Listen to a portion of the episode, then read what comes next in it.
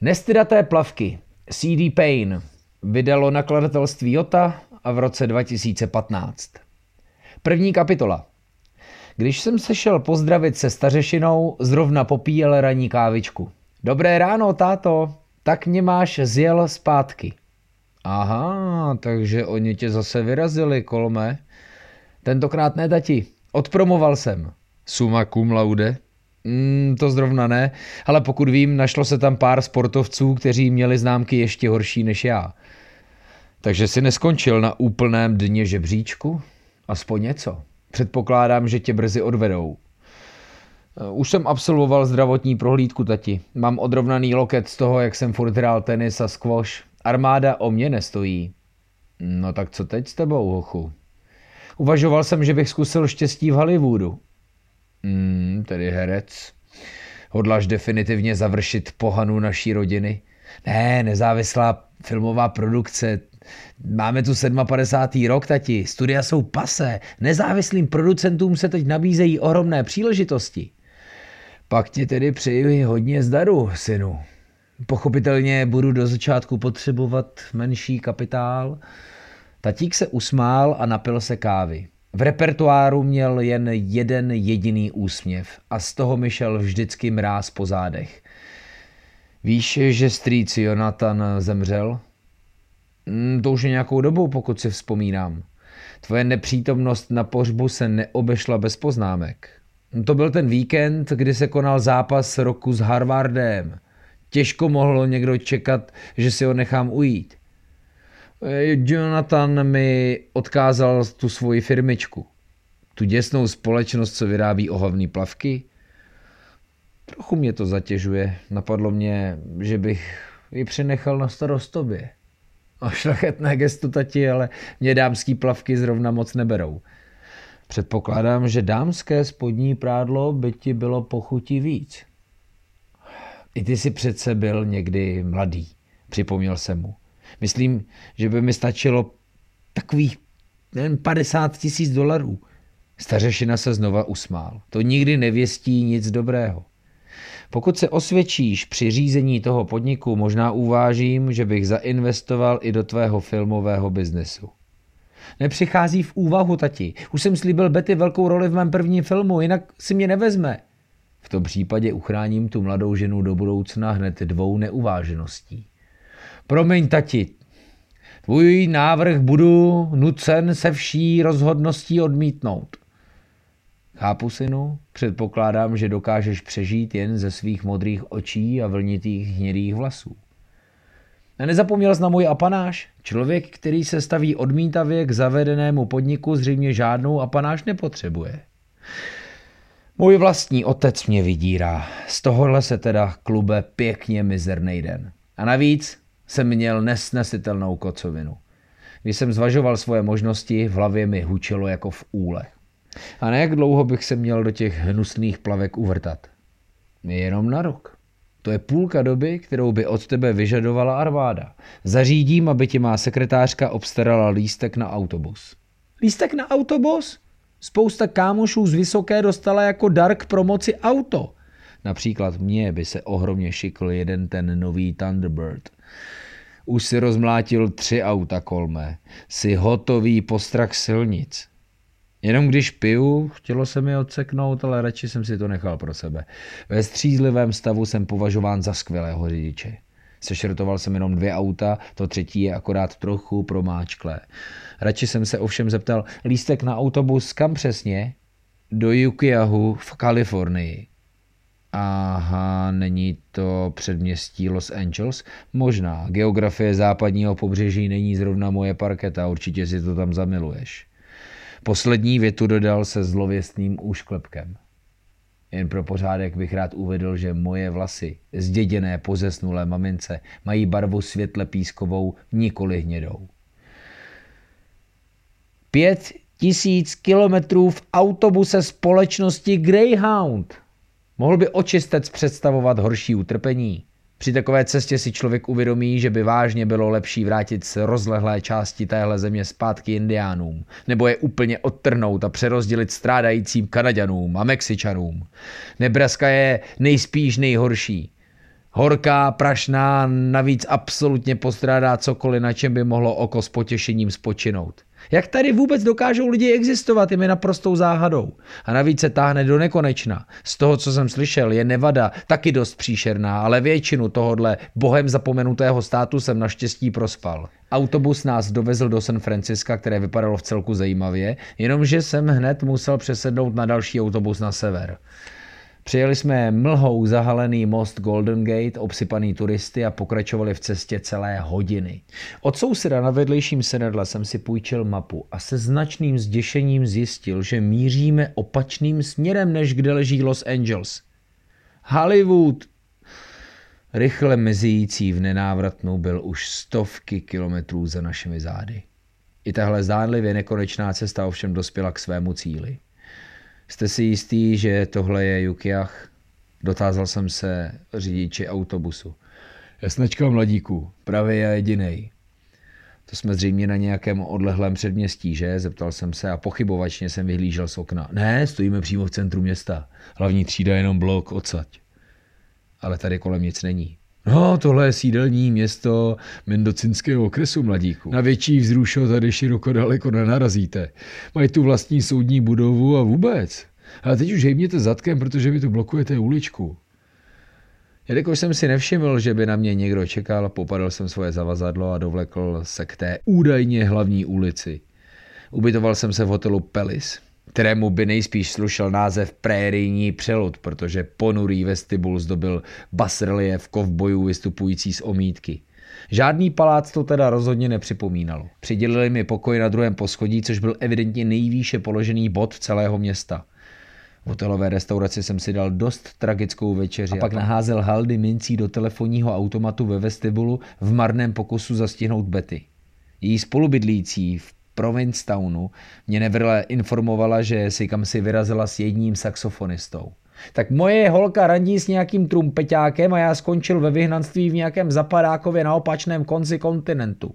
Samozřejmě jsem to dával za vinu tátovi. Stařešina se očividně rozhodl sabotovat můj život. Rozhodl jsem se, že tu tu týden vydržím a pak se na to všechno vybodnu a vrátím se zpátky do civilizace. Celých sedm dní v téhle prdelákové lhotě by snad měl i mého tatíka přesvědčit, že jsem se vážně snažil. Dojmy z Jokujahu, které jsem se sbíral během procházky v pohasínajících slunečních paprscích, vysoké kopce bezprostředně na západ města a vzdálené vrcholky rýsující se na východě haldy domorodých křupanů, kteří jezdí v otlučených předválečných kárách. Rozměrné nákladáky nadspané obrovskými kládami se hlučně kodrcaly ulicemi. Spousta barů a putek naznačovala, že nalívání se pivem tvoří významnou součást zdejšího každodenního života. Místní paní mámy obhlížely výkladní skříně v kloboucích, které vyšly z módy už někdy před deseti lety. Snědí flákači v slavněných sombrérech něco brebentili v cizím jazyce, který jsem odhadl na španělštinu. Kolem si to rachotili neholení frajírci na velkých dunících motorkách. Holá markýza osamělého kina inzerovala film Painton Place a k tomu filmový týdeník a dva animáky. Dnešního teplého středečního večera ve frontě moc diváků nepostávalo. I když tohle měl být údajně západ, Nezahlídl jsem tu jediného opravdového koně ani kovboje, za to ke mně občas zavanul podezřelý smrádek z některého dvora. Koupil jsem si za pět centů zmrzlinu v Kornoutu a pak se vrátil do hotelu ke své osamělé a značně proleželé posteli. K mé smůle už servírka v restauraci, kde jsem snídal o společnosti Decentní dáma SRO slyšela a nasměrovala mě k jejímu sídlu, pět bloků na jich od mého hotelu. Jo, jo, jsme takové hlavní město plavek v sekvojovém království, poznamenala, když mi dolévala kávu. Moje teta tam vyráběla košíčky k podprsenkám snad celé věky. Ta představa mi připadala natolik nevábná, že jsem raději odložil vidličku. A vy sama některé jejich plavky vlastníte? Zeptal jsem se ve snaze o zdvořilou konverzaci. Co vás to napadá, fešáku? Nejsem na tenhle styl dost stará a sešlá, ale počítám, že se k ním dřív nebo později stejně propracuju. Proč se o ně tolik zajímáte? Hmm, jak to tak vypadá, budu tam pracovat. Tím jsem ji poněkud zaskočil. A co tam prosím vás hodláte dělat? Vlastně pořádně nevím, nejspíš tomu všemu šéfovat. Wow, tak jo, fešáku, když to říkáte, vy jste nějaký děsný machr přes módu, no to sotva. No pochybuju, že ať uděláte cokoliv, mohlo by to jejich plavkám ještě nějak ublížit, tak hodně štěstí. Dík, budu ho potřebovat. Nějak zvlášť jsem nepospíchal zahájit svůj první pracovní den. Nakonec jsem ale přece jen zaplatil účet, 65 centů a 15 koríško a odloudal se po hlavní třídě na jich. Decentní dáma sídlila v tuctové, štukované budově v boční ulici vedle áleje. Cedule na otlučených kovových dveřích hlásala Dnes nepřijímáme. Otevřel jsem dveře a vstoupil dovnitř. Sekretářka ve středním věku ke mně překvapeně vzlédla a potom zmáčkla tlačítko interkomu. Pane Slivmanku, zasykla. Myslím, že je tady. Chviličku na to vyběhl z kanceláře hubený starý chlápek plešatý a schrbený. Pan Moren? zeptal se. No to jsem já, připustil jsem. Zlehka mi stiskl dlaň kostnatou rukou. Oblek oblepený nitkami na něm vysel jako kostým z laciného divadelního představení. Jmenuji se Wendell Slivmang. Čekali jsme vás už včera. Váš autobus měl spoždění? Bohužel ne. Nikdo na mě nečekal, tak jsem strávil noc v hotelu Pelis. Pelis, uh, pro boha, tak to muselo být drahé. 7 dolarů 25 centů plus daň. Taková fůra peněz, tak to jste musel dostat luxusní apartmán s koupelnou. Tohle nebylo v plánu, protože budete bydlet v domě vašeho zesnulého strýčka. Předpokládali jsme, že půjdete tam. Aha, ale to mi nikdo neřekl. Jak zvláštní prohodil. No tak teď jste tady, tak tedy vítejte, s vaším dovolením vás tu provedu a všechny vám představím. A tak jsem se seznámil se zdejší módní návrhářkou, textilní výtvarnicí, stříhačkou a účetní, samými postaršími ženami, které sídlily ve stísněných a předspaných kancelářích v přední části budovy. Korpulentní sekretářka slečna Pageová sloužila zároveň jako zkušební modelka, ať už to znamená cokoliv. Byla jediná, která snad ještě nepřekročila padesátku. Lítací dveře nás zavedly do výrobní haly, páchnoucí napařenými látkami a směsí voňavek a asi desítkou vrnících šicích strojů, které teď všechny najednou utichly. Dámy, oznámil pan Slivmank, tak tohle je mladý Colm Moren, synovec pana Jonathana, který k nám přijel až z dalekého východu. Zaslechl jsem, jak někdo zašeptal, no tak aspoň, že to není býtník. Se ještě uvidí, odpověděl kdo si jiný rovněž šeptem. Dobré ráno, dámy, vykoktal jsem. Tak co, jak jde šití? Jo, v celku to jde, odvěděla bělovlasá žena a zamávala jakousi spola dokončenou rukavicí. Už jsme se do toho jakž takž vpravili. Švadleny se tichounce zahýňaly. Mildred je u nás už 26 let, upozornil mě pan Slivmank. Mezi našimi zaměstnanci patří k veteránkám. A proč všechny šijí rukavice? Zeptal jsem se, ženské se dneska koupou v rukavicích. Další chichotání. Pro tuhle sezónu jsme s prací dávno, to ví, vysvětlil starý pán. Valnou většinu objednávek kolekce pro rok 1957 už jsme vyexporovali.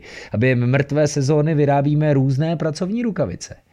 Pan Slivmank a Joe ze skladu byli v téhle firmě podle všeho jediní dva muži. Své chaotické království v zadní části budovy měl Joe vysoko zaskladané zaprášenými bednami a rolemi látek.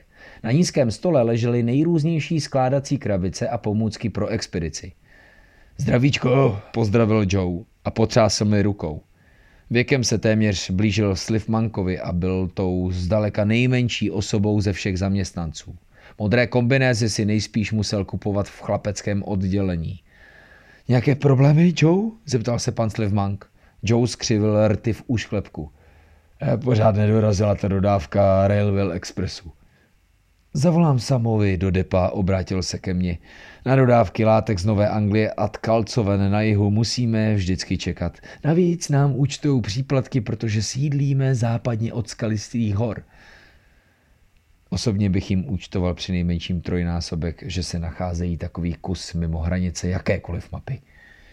Zbytek dne se vlekl jako smrad. Tak si říkám, jestli je každá práce takhle depresivní. Nebo jenom když makáte ve firmě na plavky. V jednu chvíli se mě pan Slivmank, který trval na tom, abych mu říkal Vendl, zeptal, jestli bych si nechtěl prohlédnout knihy. A tak vy tady máte i nějakou beletry? Zaradoval jsem se. Chystal jsem si přečíst si na pláži. Hele, kdyby z toho udělali film, třeba by se nám je podařilo přesvědčit, aby v něm předvedli pár našich rajcovnějších modelů. Účetní knihy, vysvětlil naše obchodní záznamy, nechtěl byste si je prohlédnout? Jo tak, o, možná někdy jindy vendle. Mimochodem, jak si vedeme? No, tohle jaro nám prodej jaksi přinesl jisté zklamání. Možná lidé tolik nechodí k vodě kvůli přetrvávajícím obavám z dětské obrny. V nedaleké kanceláři si kdo si hlasitě odkašlal. Máme na trhu velice silnou pozici, pokračoval. Pokud jste žena, která váží 130 kg, je pro vás plážové oblečení decentní dáma v podstatě jediné schůdné řešení. Já nevím, Vendle, pokud by některá z dívek, co znám, vážila 130 kg, pochybuju, že by si plánovala nějaké výpravy na pláž. Spíš by se nechala odvést taxíkem k nejbližší výškové budově a tam by se vrla ze střechy dolů. Tedy vyrábíme naše modely v celé řadě velikostí, pane Morené. Říkejte mi kolme. Získali jsme značnou popularitu ve venkovských oblastech a menších městech, i když naší cílovou skupinou jsou všechny dámy s problematickou postavou. Naše zákaznice jsou v otázce vkusu značně konzervativní. Další hlasité zakašlání. Pomalu jsem začínal nabývat podezření, že mezi posádkou panuje jistý nesoulad. Konečně se hodiny došouraly ke konci směny. Dům strýce Jonatana patřil do kategorie takových těch bungalovů s šindelovými střechami, v jakých možná odešli ze světa vaši prarodiče. Tmavé obložení, těžký nábytek pokrytý háčkovanými dyčkami, depresivní zelené žaluzie a staromódní lampy, které vydávají jen opravdu nepatrné světlo. Za to se tam ale linuly příjemné vůně z kuchyně, kde dívka zhruba mého věku něco míchala v hrnci. Co jste zač? zeptal jsem se. Vaše hospodyně, odpověděla s pohledem upřeným na hrnec. Ohřívám tady ragů ze včerejška, protože jste se neráčil ukázat. Trochu se to zamotalo, pardon. Nevypadáte jako hospodyně. Nebyla to až taková krasavice jako Betty, ale rozhodně nejhezčí holka, kterou jsem viděl od příjezdu do tohohle města. Postava mm, někde mezi štíhlou a dobře rostlou, drzí nosík a nakrátko zastřižené hnědé vlasy. A jak by podle vás měla taková hospodyně asi vypadat? Zeptala se a konečně zvedla ke mně obličej. Její oči měly úchvatnou světle oříškovou barvu. Jako Agnes Moorheadová. Takové si obvykle vybírají v Hollywoodu. Nebo seberou nějakou tlustou černošku, pokud to má být legrace. A budete se muset spokojit se mnou. Jmenuji se Jean Valandová. Vařím večeře, ale žádné snídaně ani obědy, takže v tomhle ohledu se o sebe musíte postarat sám. Kromě toho umývám nádobí, obstarávám nákupy, peru a vysávám. Pokud nemáte nějaké nechutné osobní návyky, možná vám taky uklidím koupelnu. Dotazy? A co ještě neděláte? To nechám na vaší fantazii. Posaďte se do jídelny a já hned přinesu večeři.